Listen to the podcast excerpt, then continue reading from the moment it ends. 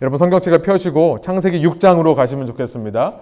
오늘은 사람의 타락 세 번째 시간으로 홍수와 무지개라는 제목으로 말씀 나누기 원하는데요.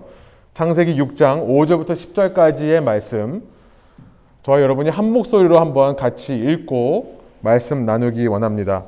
창세기 6장 5절에서 10절까지의 말씀 우리 한 목소리로 한번 천천히 읽어볼까요? 함께 읽겠습니다. 여호와께서 사람의 죄악이 세상에 가득함과 그의 마음으로 생각하는 모든 계획이 항상 악할 뿐임을 보시고 땅 위에 사람 지으셨음을 한탄하사 마음에 근심하시고 이르시되 내가 창조한 사람을 내가 지면에서 쓸어버리되 사람으로부터 가축과 기는 것과 공중의 새까지 그리하리니 이는 내가 그것들을 지었음을 한탄함이니라 하시니라. 그러나 노아는 여호와께 은혜를 입었더라 이것이 노아의 족본이라 노아는 의인이요 당대의 완전한 자라 그는 하나님과 동행하였으며 세 아들을 낳았으니 셈과 함과 야벳이라 아멘. 우리 가스페 프로젝트 오늘로서 여섯 번째 시간인데요. 어, 본문이 창세기 6장부터 9장까지에 나와 있는 노아의 이야기입니다. 노아의 홍수와 그 이야기는 아마 교회 많이 안 다니신 분들도 그 내용을 모르시는 분이 없을 정도로 잘 알려진 이야기일 것입니다. 하나님이 세상을 홍수로 심판하셨고 노아는 큰 배를 만들어서 자신의 가족과 이 땅에 있는 동물들을 홍수로부터 구원했다라고 하는 이야기인데요. 과연 그런 이야기인가 한번 생각해 보기를 원합니다. 하나님은 마치 세상을 파괴하시는 분처럼 느껴지고 노아는 어떤 지혜를 얻어서 그 하나님의 진노를 피할 법을 만들어낸 사람이라는 게 이 이야기가 전하는 메시지는 분명히 아닐 것입니다. 이 Gospel Project라는 교재의 이름답게 이 이야기 속에 숨어 있는 gospel, gospel이라는 말은 복음, 복음이라는 말은 쉬운 말로 말하면 good news라고 말씀드렸죠. 복된 소식이 무엇인지를 우리가 함께 말씀을 통해 나누고자 합니다. 우선은 말씀을 나누기 전에 잠깐 소개를 하고 싶은 것이 있는데요. 현대 들어서 이 고대 문서에 대한 연구가 활발해지면서 이 홍수의 이야기는 단지 팔레스타인에 살고 있던 유대인들만 가지고 있는 이야기가 아니라 우리가 첫 시간에 나눴었죠. 이 문명의 시작이라고 알려진 메소포타미아 지역의 창조 신화에도 등장하는 이야기라는 것이 속속 밝혀지고 있습니다. 어, 이전까지는 성경에서만 이 이야기가 있는 줄 알았는데요. 이제 19세기, 20세기에 고고학과 성, 그 고, 어, 고대 문학들이 발달이 되면, 그 어, 발전이 되면서 연구가 활발해지면서 이 메소포타미아의 신화들에도 거의 동일한 이야기가 나온다는 사실을 어, 사람들이 많이 밝혀내고 있습니다. 그래서 학자들은요, 아, 이 일이 이 일대에 실제로 일어났던 일이구나라고 생각했으면 얼마나 좋겠습니까만은 학자들은 그렇게 생각하기는 커녕 그 반대로 아, 이 창세기 이야기는 그 고대 근동에 나오는 신화들의 이야기를 베껴 쓴 허구에 불과하다. 이제 이런 생각을 현재 많이 하고 있습니다. 실제로 이 성경을 창세기를 인저, 연구하시고 또 고대 문헌들을 연구하시는 분들 중에 어, 대부분이 많은 분들이 그렇게 믿고 있는 실정입니다. 저는 오늘 설교를 통해 이것이 실제로 일어난 일인지 아니면 허구인지에 대해서 여러분과 말씀드리고자 하는 것이 아니고 또 말씀드릴 수도 없다고 생각합니다. 이 시간에서는요. 궁금하신 분들이 있으면 저하고 예, 한번 대화를 하셔도 좋겠지만요. 어, 제가 계속 말씀드립니다만 우리가 지금 이 과학적인 시각으로 또 법적인 시각으로 이 고대에 나와 있는 이야기를 이해하려고 할 때 자꾸 과학적인 접근을 하면 안 된다. 법적인 생각을 하면 안 된다. 이 일이 어떻게 실제로 일어났는가 우리가 이것을 증명하고 따지는 것이 이 이야기가 전하는 목적이 아니라고 제가 말씀드리고 있죠. 여러분 욥의 이야기를 아시죠? 성경에 보면 욥이라고 하는 책이 있는데요. 욥의 이야기처럼 우리가 이것을 읽으면 좋겠다는 생각이 듭니다. 욥의 이야기를 읽을 때 이 욥이 실제로 존재했던 인물인지 아니면 허구의 인물인지 아무도 따지지 않습니다. 이 이야기가 어느 시대에 쓰여졌는지도 우리는 관심이 없습니다. 책에도 나와 있지 않고 그저 우리가 추측만 할 뿐입니다. 욥이 스스로 제사를 드리더라라는 기록들이 나오니까 아, 이 율법 하나님의 법의 시대 이전에 지금 창세기와 아마 동일한 그 아브라함, 이삭과 야곱 같은 족장 시대에 아마 이 욥이 활동했을 거라고 추측만 할 뿐이죠. 우리가 욥의 이야기를 통해 주목하는 것은 그것을 따지는 것이 아니라 그 이야기가 주는 메시지가 무엇인가에 우리가 집중하지 않습니까? 욥이 주는 메시지가 뭐죠? 인생의 고난이라고 하는 것은 신비의 영역이다. 이거 그 말이에요. 그 이유를 아무도 알 수 없다. 악인들이 벌을 받아서 고난을 받기도 하지만 의인들도 고난을 받는다. 이것이 메시지가 아닙니까? 마찬가지로 이 창세기의 이야기를 읽으면서 이 노아의 홍수와 무지개 언약이라는 것이 어떤 메시지를 전하고자 하는가에 우리가 집중하려고 하는 겁니다. 그래서 이 설교를 들으시면서 이것이 고대 문서들을 베껴 쓴 것이고 또 어떤 허구라는 그런 선입견은 버리시고 그냥 이 메시지 자체에 초점을 맞추시면 좋겠습니다. 제가 시간이 되면 여러분이 말씀 끝날 때까지 지금처럼 이렇게 눈이 초롱초롱 하시면 제가 그 신화에 대해서 잠깐 소개하는 시간을 마지막에 갖도록 하겠습니다. 어, 지난 시간 우리가 가인과 아벨의 이야기를 나눴는데요. 가인과 아벨 사건 이후에 인류는 계속해서 이 땅에 정착해 살면서 번성합니다. 창세기 6장 1절이 그렇게 시작합니다. 6장 1절 상반절이에요. 사람이 땅 위에 번성하기 시작할 때에 하나님께서 창세기 1장 28절에서 말씀하시는 것처럼 생육하고 번성하고 땅에 충만하라. 이제 그 뜻이 이루어지기 시작하는 겁니다. 그런데 한편으로는 이렇게 하나님의 말씀이 이루어지지만 또 다른 한편으로는 우리가 읽은 것처럼 5절의 문제가 등장하기 시작합니다.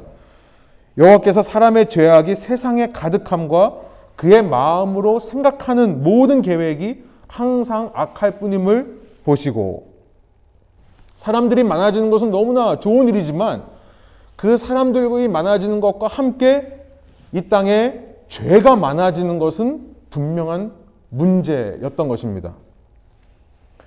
여러분 생육하고 번성하고 땅에 충만한 거 참 감사한 일이죠. 쉽게 말하면 여러분 우리가 건강한 거 감사하죠. 그런데 악인이 건강하면 감사하다고 할 수 있을까 생각이 드는 겁니다. 지난 주간에 제가 한국 뉴스를 보니까 바로, 바로 며칠 전에 있었던 일인데요. 한국에 이 대도라고 불리는 분이 계세요. great thief라고 불리는 분이 계신데 조세형이라는 분입니다. 근데 이분이 84세의 나이에 또 다시 물건을 훔치다가 붙잡혔다 이런 뉴스가 아, 나와 있더라고요. 1990년대 거의 말에 이분이 어, 감옥에서 나오게 되는데요. 그때 이분이 감옥 생활을 하면서 예수를 만났다라고 해서 모범수로 일찍 퇴소하게 됩니다. 일찍 나오게 돼요. 그리고 제 기억으로는 나오자마자 이분이 목사 안수를 받으셨어요. 그런데 세 살 버릇 여든까지 간다고 정말 여든까지 가는 모양이에요. 이 남의 물건을 훔치는 것을 어떻게 주체하지를 못하는지 뭐 처음에는 의적이라고 해서 뭐 부자만 훔친다 이러다가 최근에는 이제 부자가 아닌 사람들도 기회만 되면 계속 훔쳐 왔었습니다. 몇 번을 감옥에 들여나가셨는데 아, 이 84세가 되셔도 저렇게 정정하셔서 도둑질을 했다라는 얘기를 들으면서 어, 무조건 건강한 것이 최고일까라는 생각을 하게 되는 거죠. 여러분 우리는요 신앙생활 하면서 그냥 성공하고 싶어요. 돈 잘 벌고 싶어요. 안정된 삶을 누리고 싶어요. 건강하고 싶어요. 그러면 최고라고 우리는 생각할 때가 있지만 하나님의 관점에서 전혀 아닐 수도 있다는 것을 한번 생각해 보게 되는 거죠. 이 땅에서 생육하고 번성하고 충만하는 것이 하나님 뜻이 맞기는 맞습니다만 그러나 죄악이 세상에 가득해지는 것은 하나님은 기뻐하지 않으신다라는 것. 우리가 생각해 보기를 원합니다. 그래서 6절에 보면 하나님께서 땅 위에 사람 지으셨음을 한탄하사 마음에 근심하시고 라고 말씀하고 있어요. 여기서 한탄하셨다, regret이라는 말은 후회하다라는 말이죠. 원어의 의미를 보면은 그냥 후회하는 정도가 아니라 심지어 뉘우치며 회개하며 후회하다 이런 의미예요. 하나님이 뭘 잘못하셨길래 누구에게 뉘우치며 후회를 하시겠습니까? 근데 그렇게 표현하고 있어요. 그리고 근심하셨다라고 되어 있는데 원어로 보면 이것은 그냥 근심했다, 걱정했다가 아니라 속이 쓰릴 정도로 슬퍼했다라는 의미예요. 아니, 하나님이 이렇게 될 줄을 모르셨을까요? 우리 그런 질문을 많이 하죠. 정말 하나님이 후회하시는 분인가? 사람처럼 하나님이 뜻을 바꾸시는 분인가? 사무엘상 15장 29절입니다. 세 번역이에요. 제가 읽어보겠습니다. 이스라엘의 영광이신 하나님은 거짓말도 안 하시거니와 뜻을 바꾸지도 않으십니다. 하나님은 사람이 아니십니다. 그러므로 하나님은 뜻을 바꾸지 않으십니다. 하나님은요, 사람이 설득한다고 해서 뜻을 바꾸는 분이 아니십니다. 우리가 자꾸 기도하는 것, 기도를 하나님의 뜻을 바꾸고 뭐 우리가 뭐 하나님의 보호자를 흔들어 가지고 떨어지는 것을 받아내고 뭐 이런 얘기를 할 때가 있죠. 어, 그런 것이 아니죠. 하나님은 사람이 설득해서 뜻을 바꾸시는 분이 아니에요. 신앙생활이란 기도 생활이란 뭐냐면 하나님을 설득하는 과정이 아니라 하나님의 뜻에 내가 설득되는 과정이 기도 생활, 신앙 생활인 줄로 믿습니다. 혹은 사람이 설득해서 뜻을 바꾸시지도 않지만 반대로 말하면 뭐냐면 저는 이것이 굿뉴스인 것 같은데 이 이야기의 굿뉴스입니다. 반대로 말하면 하나님이 사람에게 실망해서 뜻을 바꾸시도 않으신다는 거예요. 그래서 우리가 하나님을 신실하신 분이라고 하죠. God is faithful. He is the same yesterday, today, tomorrow. 하나님은 어제나 오늘이나 내일이 동일하신 분이다. 하나님을 말할 때 우리는 신실하신 하나님이라고 이야기를 합니다. 그러면 왜 하나님을 이렇게 표현을 했을까요? 왜 후회한다고 하셨을까요? 이것은 의인화한 거죠. 엔트로파퍼티즘이라고 하는 되게 어려운 말인데요. 사람이 아닌 존재를 사람처럼 표현하는 겁니다. 하나님께서 이 죄 많은 세상을 보시면서 얼마나 아파하시고 얼마나 안타까워하셨는지 마치 사람이 후회하는 것처럼 사람이 슬퍼하는 것처럼 슬퍼하셨다라는 의면에서 이렇게 표현한다는 것입니다. 그래서 하나님은 한 가지 큰 결정을 하십니다. 이것도 인가, 아, 이 의인화한 거죠. 사람처럼 표현하는 겁니다만 7절의 말씀이에요. 우리 한번 한 목소리 읽어볼까요? 이르시되 내가 창조한 사람을 내가 지면에서 쓸어버리되 사람으로부터 가축과 기는 것과 공중의 새까지 그리하리니 이는 내가 그것들을 지었음을 한탄함이니라 하시니라. 하나님께서 이제 홍수로 심판하시겠다라고 말씀을 하십니다. 그런데 또 이걸 가지고 하나님이 너무 잔인하다라고 생각할 수 있다 생각이 듭니다. 여러분, 이거 하나님이 잔인한 겁니까? 창세기 2장에서 하나님은 이미 이렇게 말씀하셨습니다. 창세기 2장 17절이에요. 그러나 선과 악을 알게 하는 나무의 열매만은 먹어서는 안 된다. 그것을 먹는 날에는 너는 반드시 죽는다. You shall surely die. 그런데 3장에서 우리가 원죄의 이야기를 살펴봤습니다만 3장에서 인간은 불순종합니다. 그래서 그 결과 인간뿐만 아니라 이 땅에 있는 모든 생물이 죽음이라는 것을 한 번은 경험하게 돼요. 이것이 원죄로 말미암은 타락이라고 우리가 말씀을 나누지 않았습니까? 그래서 여러분 이 땅에서 살아가는 생명이 한 번 죽는 것은 어쩔 수 없는 결과가 되어 버렸어요. 이것을 가리켜서 잔인하다라고 할 수 있겠습니까? 로마서 6장 23절이에요. 죄의 삭은 죽음이다. The wages of sin is death. 그러나 거기서 끝나는 것이 아니죠. 성경은 하나님은 예수 그리스도를 통해 우리에게 영생을 선물로 주셨다라고 말씀합니다. 그렇기 때문에 심판을 죽음으로 주셨다라고 하는 것은 잔인하신 것은 아니에요. 그러나 우리는 또 이렇게 질문하게 되겠죠. 그래도 앞당겨 죽게 했으면 얼마나 삶이 아깝습니까? 여러분, 제가 지난 시간 말씀 나눴습니다만, 인류의 역사는 창세기 3장에서 끝났어도 우리는 할 말이 없다고 했습니다. 이미 끝났어도 할 말이 없는 거예요. 이미 집에 갈 시간이 되어서 우리 아이들 키우다 보면 그런 경험을 많이 하는데요. 이미 집에 갈 시간이 넘었어요. 그 기다려주고 기다려주다가 그때서 아이들한테 가자라고 하면 아이들이 꼭 그 얘기를 해요. It's unfair. 왜 지금 가야 되냐고 꼭 그러죠. 주말이라고 게임을 시키는데요. 게임을 시간 정해놓고 합니다. 뭐두 시간. 근데 항상 두 시간을 넘어요. 3시간, 4시간까지 해요. 어떨 때는. 기다리다 기다리다가 이제는 그만해야지 그러면 좀만 더 하면 안 돼? 그러는 거죠. 마찬가지입니다. 여러분 중요한 것은 뭐냐면 이 이야기가 전하려고 하는 포인트는 뭐냐면 이 이야기를 읽는 사람에게 지금 무슨 말을 하는 거냐면 우리는 그렇게 심판으로 죽어 없어진 사람의 후손이 아니라 누구의 후손이라고 얘기하는 거예요? 우리는 그 심판에도 불구하고 살아남은 사람들의 후손이다 이 이야기를 하는 겁니다. 이게 포인트예요. 이 세상 모든 사람은요, 예수를 믿건 아직 안 믿건 간에 모두 노아의 후손, 곧 하나님의 심판에도 불구하고 살아남은 자의 후손이라고 이야기를 하고 있는 겁니다.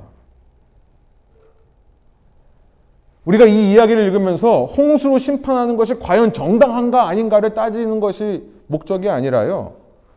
하나님은 피할 길을 내시는 분이다라는 사실을 캐치해야 되는 줄로 믿습니다. 이걸 우리가 이 이야기 속에서 읽어낼 수 있어야 돼요.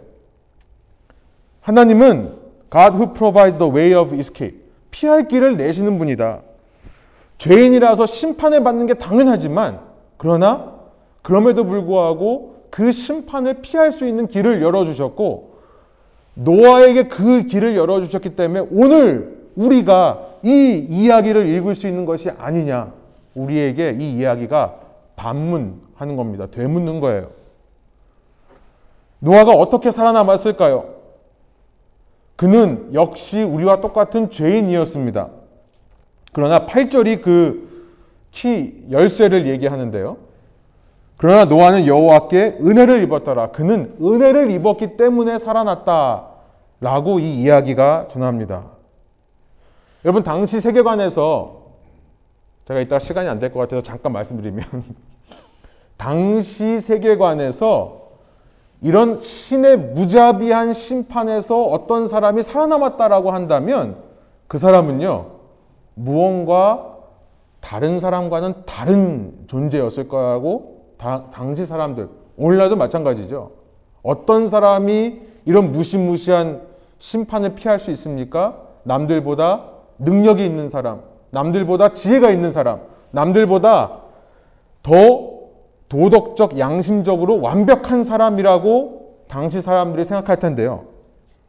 그러나 이 이야기의 핵심은요, 모두가 죄인이지만 하나님께서 그 죄인에게 은혜를 베풀 때 심판을 피할 수 있다라는 메시지를 전하고 있는 것입니다. 로마서 3장 23절, 24절에서 후에 사도 바울이 잘 정리해서 표현을 하는데요. 제가 읽어보겠습니다. 모든 사람이 죄를 범하였습니다. 그래서 사람은 하나님의 영광에 못 미치는 처지에 놓여 있습니다. 그러나 사람은 예수 그리스도 안에서 얻는 구원으로 말미암아 하나님의 은혜로 값없이 의롭다는 선고를 받습니다. 여러분 우리가 너무나 잘 알고 있는 교리인데요. 이 이야기를 통해 다시 한번 그 교리가 우리에게 살아 역사하기를 원합니다. 내가 정말 하나님의 은혜를 받을 만한 자인가? 성경은요, 처음부터 끝까지 어떤 사람이 그 은혜를 받고 그 구원을 얻게 되는가를 말씀하시는데요. 창세기서부터 끝까지 잘난 사람이 구원을 받더라. 양심적으로, 도덕적으로 완벽한 사람이 받더라. 내가 아무리 내 자신 속에서 죄를 찾으려고 해도 죄를 발견할 수 없는 사람이 그런 구원을 받더라. 라고 이야기하지 않고요.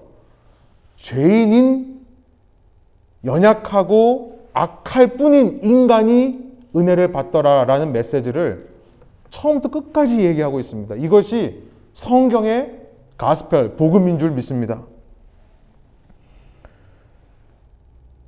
후에 보면은 예수님도 이 땅에 오셔서 뭐라고 말씀하시냐면 제가 너무나 좋아하는 성경인데요. 9장 12절입니다. 마태복음 9장 12절. 세 번역으로 읽어보겠습니다. 예수께서 그 말을 듣고서 말씀하셨다. 건강한 사람에게는 의사가 필요하지 않으나 병든 사람에게는 필요하다. 여러분 성경의 하나님은요. 건강한 사람의 하나님이 아닙니다. 병든 자의 하나님. 우리가 자꾸 신앙생활 하면서 이걸 잊는 것 같아요. 하루하루 신앙의 경력이 쌓여가면 쌓여갈수록 하루하루 더 아는 게 많아지고 주님 앞에서 예배하는 이 경험들이 많아지면 많아질수록 우리 안에 자꾸 내가 건강한 척 하려고 하는 마음들이 생겨나는 것 같습니다. 아니요. 하나님은 병든 사람의 하나님이시기를 기뻐하시는 하나님이시다. 이런 면에서 노아는요, 의로운 사람이라고 구절이 말씀하고 있습니다. 한번 한 목소리 읽어볼까요? 이것이 노아의 족본이라. 노아는 의인이요, 당대의 완전한 자라. 그는 하나님과 동행하였으며, 먼저 의인이라고 했는데요, righteousness. 제가 말씀드렸죠. righteousness라는 것은 right relatedness. 바른 관계에 있는 것이 의다. 한 남편이 의로운 남편이라고 할 때는 그가 도덕적으로 양심적으로 완벽해서가 아니라 그가 자신의 아내 위에 다른 여인에게 다른 여인을 두지 않을 때 내 아내와 바른 관계에 있을 때 그 사람을 의로운 남편이라고 하는 거죠. 의로운 백성이다라는 말은요. 왕과 하나님과 바른 관계에 있다라는 의미예요. 무슨 말입니까? 내 스스로 나를 구원할 수 있다라고 믿는 게 아니라 하나님이 내 나에게 필요하다라고 말하는 사람. 이것이 의인입니다. 하나님을 하나님으로 인정하고 그 앞에 나와서 나는 하나님이 필요한 존재입니다. 라고 말할 수 있는 사람. 그리고 그 하나님에게 나를 고쳐주세요. 라고 말할 수 있는 사람. 그 사람이 의인인 것입니다. 하나님이 필요 있는 사람. 그럼 저와 여러분이 그런 존재 되기를 원합니다. 신앙생활 하면 할수록 더 하나님이 필요한 그런 모습으로 살고 있다면 맞는 길을 가고 있는 겁니다. 잘못된 길을 가는 게 아니에요. 나는 왜 이렇게 신앙생활 열심히 하는데 내 속에 이렇게 주님 닮은 성품이 안 생길까? 맞게 가고 있는 겁니다. 그게 더 고민되면 고민될수록 맞게 가는 거예요. 기독교는요, 성자를 만들어낸 종교가 아니라는 것을 또 말씀드립니다. 노아는 그리고 두 번째로 보면 완전한 자라고 되어 있어서 마치 도덕적 양심적으로 아무 문제가 없는 존재라는 것처럼 얘기가 될 수 있겠지만 후에 이 완전하다, blameless라는 이 단어는요. 출애굽기에 보면 하나님께 제사를 드릴 때 흠없는 제물이라고 할 때 쓰는 그 단어입니다. 그러니까 실제로 흠과 점이 하나도 없는 그런 깨끗한 제물이라는 말이 아니라 하나님이 받으시기 위해 구별된 제물, 하나님께 드려지기 위해 구별됐다, 거룩한 제물이라는 뜻이 되는 거예요. 노아는 당대 모든 사람들이 하나님을 찾지 않을 때 하나님이 나에게 필요한 존재라고 인식함으로써 거룩하고 구별된 존재가 되었던 거죠. 제일 중요한 것은 세 번째입니다. 하나님과 동행하는 자. 하나님이 필요한 자라는 의미예요. 여러분, 하나님이 필요하신 존재들 맞으시죠? 나에게 하나님이 필요하다. 하나님이 필요 없다라고 말하는 사람은 스스로 하나님이 된 겁니다. 그렇게 죄, 나의 죄에도 불구하고 하나님께 나아오고 하나님께 자신의 부족함과 약함을 보여드리며 그가 필요하다. 나를 도와주세요. 라고 말하는 사람이 노아였다라는 거예요. 다시 말씀드립니다. 기독교는 성자를 만들어내는 종교가 아니라 하나님을 의지하는 사람을 길러내는 종교입니다.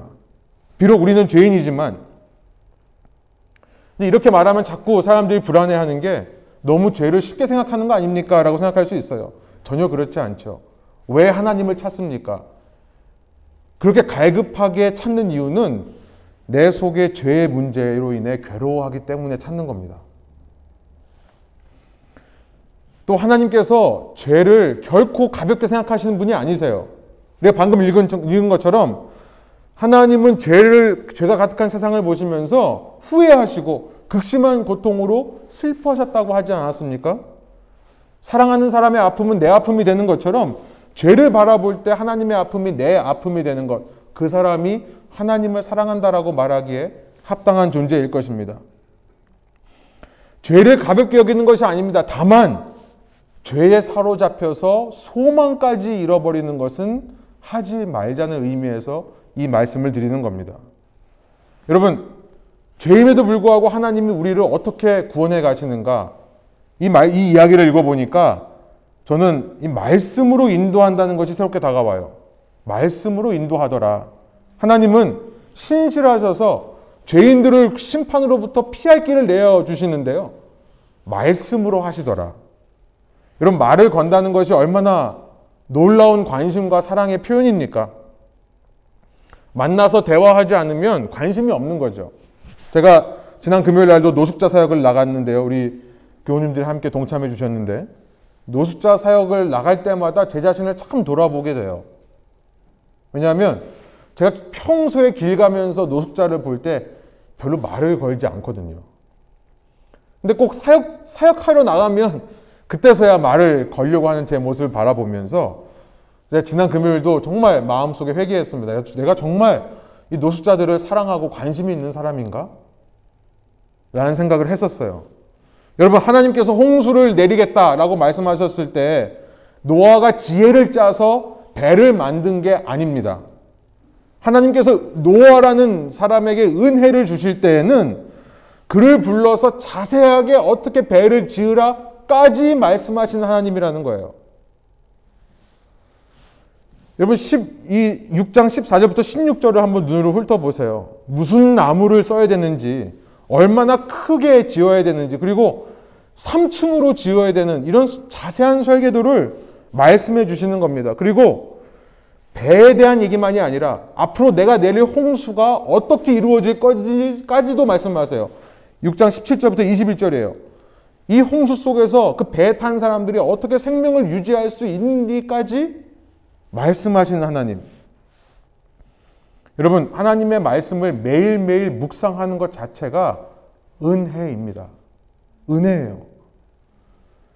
그 말씀을 매일매일 묵상하며 그가 나를 향해 매일같이 얼마나 큰 관심과 사랑을 갖고 계시는가를 여러분 느끼셔야 돼요.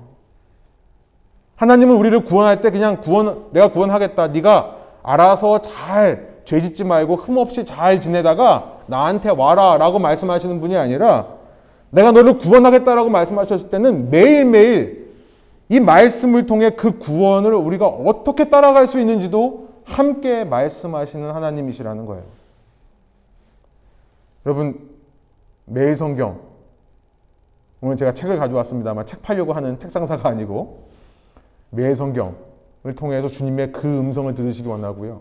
여러분, 제가 매일같이 묵상을 보내드리잖아요. 여러분, 저희 교회 교인분들 중에 그 묵상 나눔 방에 없는 분이 없기를 원합니다.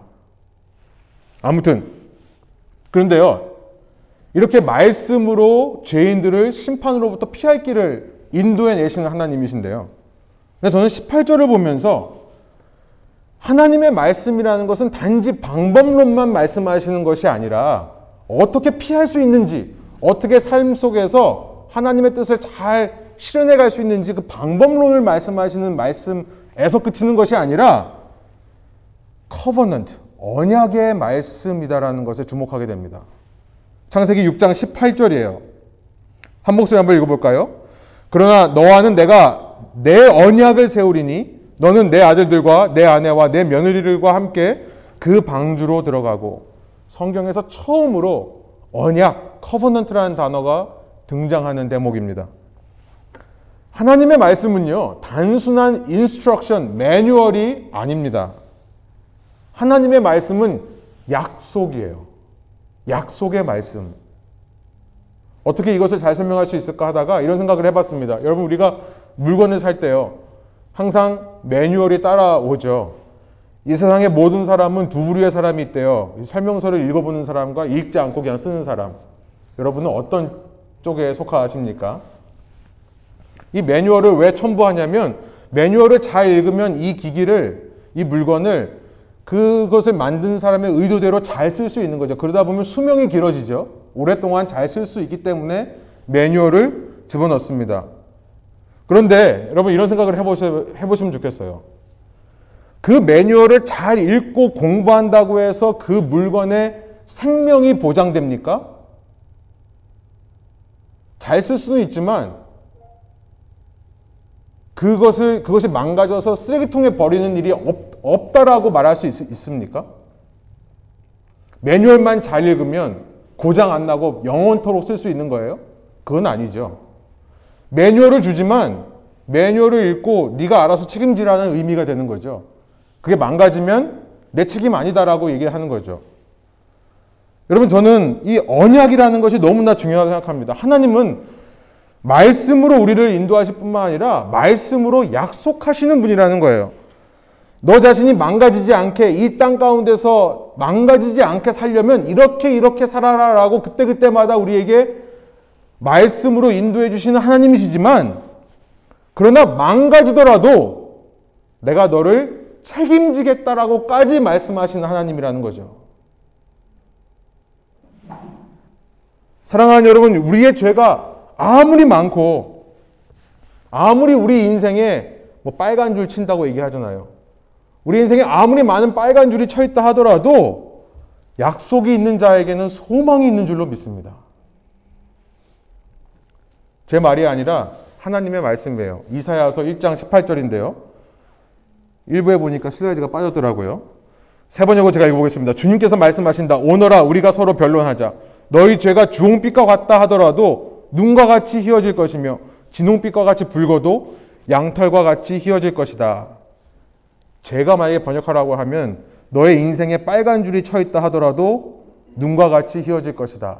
네, 썰렁하죠.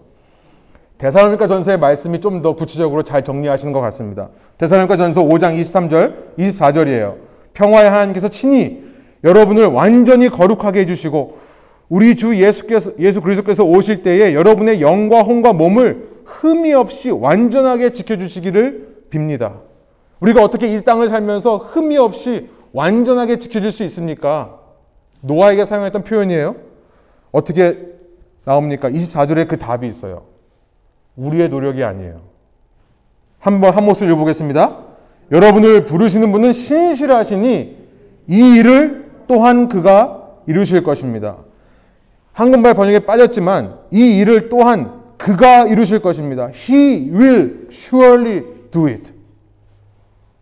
하나님이 하실 거다. 여러분 이 노아의 홍수와 무지개의 이야기가 바로 이 이야기를 하는 겁니다. 창세기 9장에 가면 하나님께서 이제 홍수가 끝난 다음에 노아와 약속하시면서 언약을 하시면서 내가 이 일을 surely do it. 내가 반드시 하겠다라는 그 증거로 무지개라는 것을 주세요. 40일 동안 비가 내리고 나서 1년 후에 배에서 나왔는데요. 그 일행에게 내가 다시는 홍수로 심판하지 않겠다라는 표시를 주신 무지개, 무지개. 그림을 보여주시면 누가 그런 얘기를 하잖아요. 신학자 중에 그런 얘기를 합니다. 여러분 이것은 레인보우 활입니다. 활의 모양을 하는 거예요. 그러면 그 화살이 누구를 향해 있는 거죠? 지금 하나님께서 화살을 땅을 겨누고 계시면서 너 내 말대로 똑바로 안 살면 또 심판하겠다. 내가 너를 지켜보고 있다. 이런 의미로 말씀하시는 겁니까? 아니요. 화살은 하늘을 향해 있는 겁니다. 이제 내가 내 말의 약속을 지키기 위해 내가 너희들의 구원을 책임지겠다라고 말씀하시는 거예요. 내가 책임지지 않으면 이 화살이 나를 향해 있을 것이다. 결국 하나님께서 스스로 책임지기 위해 이 땅에 오신 분이 예수 그리스도이시고요. 무지개 언약을 이루시기 위해 십자가에서 죽으시고 부활하셔서 살아나심으로 오늘 그를 믿는 자에게 그를 믿는 모든 자에게 심판이 아닌 구원이 이루어지는 것이고요. 죽음을 넘어 영생을 소유하게 되는 것입니다. 홍수와 무지개는요, 바로 그런 하나님에 대한 메시지인 것입니다. 여러분, 당시 언약이라고 하는 것은 강자가 약자한테 먼저 맺는 법이 없습니다. 당시 사회에서 언약, contract이라고 하는 것은 모든 계약은 항상 약자가 강자한테 먼저 갑니다. 백성이 왕 앞에 먼저 나가고요. 약한 나라 왕이 강한 나라 왕에게 사신을 먼저 보내는 겁니다. 그래서 그 강한 사람이 마음에 들 수 있도록 여러 가지 조건과 예물을 바치면서 계약을 맺었던 것이 당시의 상황입니다. 그러나 하나님의 언약의 특징은 성경에 나오는 하나님의 언약은 약자가 원하지도 않는데 약자는 기대하지도 않는데 강자이신 하나님께서 먼저 맺으시는 거예요. 항상 그렇습니다. 약자를 보고 먼저 언약하시는 하나님에 대한 이야기. 하나님은요, 분명 죄를 후회하시고 슬퍼하실 정도로 죄를 미워하시는 분이 맞습니다만, 그런 죄에 넘어갈 수밖에 없는 약자들에게는 먼저 다가오셔서 언약하시는 분이라는 거예요. 그가 자기 자신을 약자로 인정하기만 하면. 여러분, 우리가 살고 있는 이 도시는요, 강한 사람이 성공하고 살아남을 수 있다는 것을 우리에게 늘 제시합니다. 그래서 이 도시에 살다 보면 자꾸만 내가 죄인이라는 생각을 하지 않게 되는 경향이 있는 것 같아요. 내 자신에게 열심히 투자하죠. 내가 내 시간을 열심히 어떤 가치를 위해, 돈을 위해 열심히 투자하면서 나는 어떻게 보면 괜찮은 인생이다라고 생각할 때가 참 많은 것 같아요. 나는 죄인이어서가 아니라 그냥 어떠다가 실수로 나쁜 짓을 하긴 하지만, 나쁜 영향을 주기는 하지만, 그러나 근본적으로 나는 문제 있는 사람은 아니라고 생각하는 것 같습니다. 그렇기 때문에 약자임을 스스로 인식하는 기회가 많이 줄어드는 것이 이 도시의 삶인 것 같아요. 강자가 되고 싶어 하는 세상이거든요. 예전에도 세상은 마찬가지였습니다. 예전에도 마찬가지였어요. 그런 고대 근동 신화에 등장하는 홍수에서 살아남은 사람들은 바로 그런 인물들이었습니다. 대단한 사람들이에요. 홍수 이전은 신의 세상이고 홍수 이후는 인간의 세상이라고 생각을 했는데요.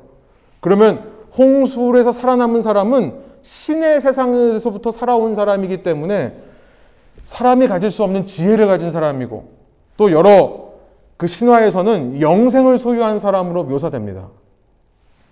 그러나 노아의 이야기는 오직 의롭다는 말만 합니다. 다시 구절이에요. 노, 아는 의인이라는 것. 여러분 그 고대 근동학자 중에 한국에서 최근에 제가 이분의 강의를 많이 듣고 있는데요. 이 주원준 박사라는 분이 이런 얘기를 하시더라고요. 이 오름에 대해 이야기하는 사람들은 약자다라고 얘기를 하시더라고요. 맞는 것 같습니다. 강자는요, 지혜에 대해 말합니다.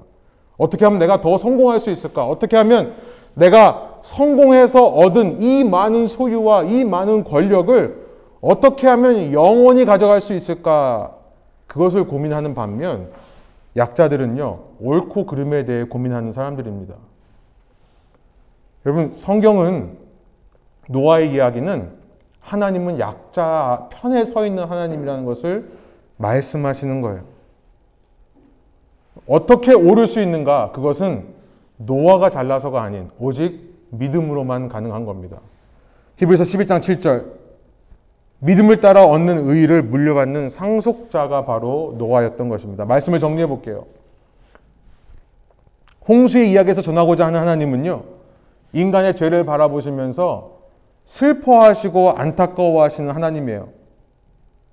죄를 미워하시는 하나님은 맞습니다. 그러나 자신의 죄를 인정하고 스스로 약자의 자리에 서는 의에 줄이고 목마른 자들을 돌아보시고 구원하시는 하나님이시기도 해요. 오늘 나는 끊임없이 강자의 논리를 추구하며 나의 의로 더 나은 삶만을 추구할 것인가 아니면 나의 근본적인 부족함을 깨닫고 하나님이 나에게 필요합니다. 하나님 나를 좀 도와주세요. 라고 하는 위치에 설 것인가 이 이야기가 묻는 것입니다. 소원하옵기로는 하나님을 하나님으로 인정하고 하나님 앞에 설 수 있는 저와 여러분 되기를 원합니다.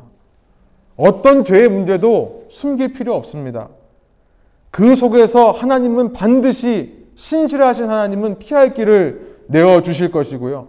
그렇기 때문에 우리가 할 일은 매일마다 그의 말씀을 들으며 그의 약속을 굳게 믿고 그 신실하신 하나님을 더 의지하는 것입니다.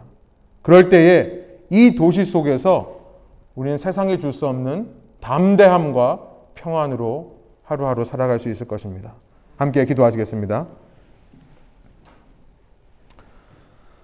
하나님 이 시간 저희가 말씀을 듣고 말씀에 반응하려고 합니다. 주님, 주님이 우리에게는 필요합니다. 하나님이 필요한 이유는 우리는 근본적으로 죄를 즐거워하고 죄를 기뻐하는 자들이기 때문입니다. 우리는 주님 앞에 죄를 짓지 않겠다고 맹세하기도 하고 기도하기도 하지만 그러나 또 죄의 유혹에 넘어갈 수밖에 없는 존재들이기 때문에 그렇습니다. 주님 그렇기 때문에 주님이 우리에게 필요합니다. 하나님이 우리를 다스려 주셔야 됩니다.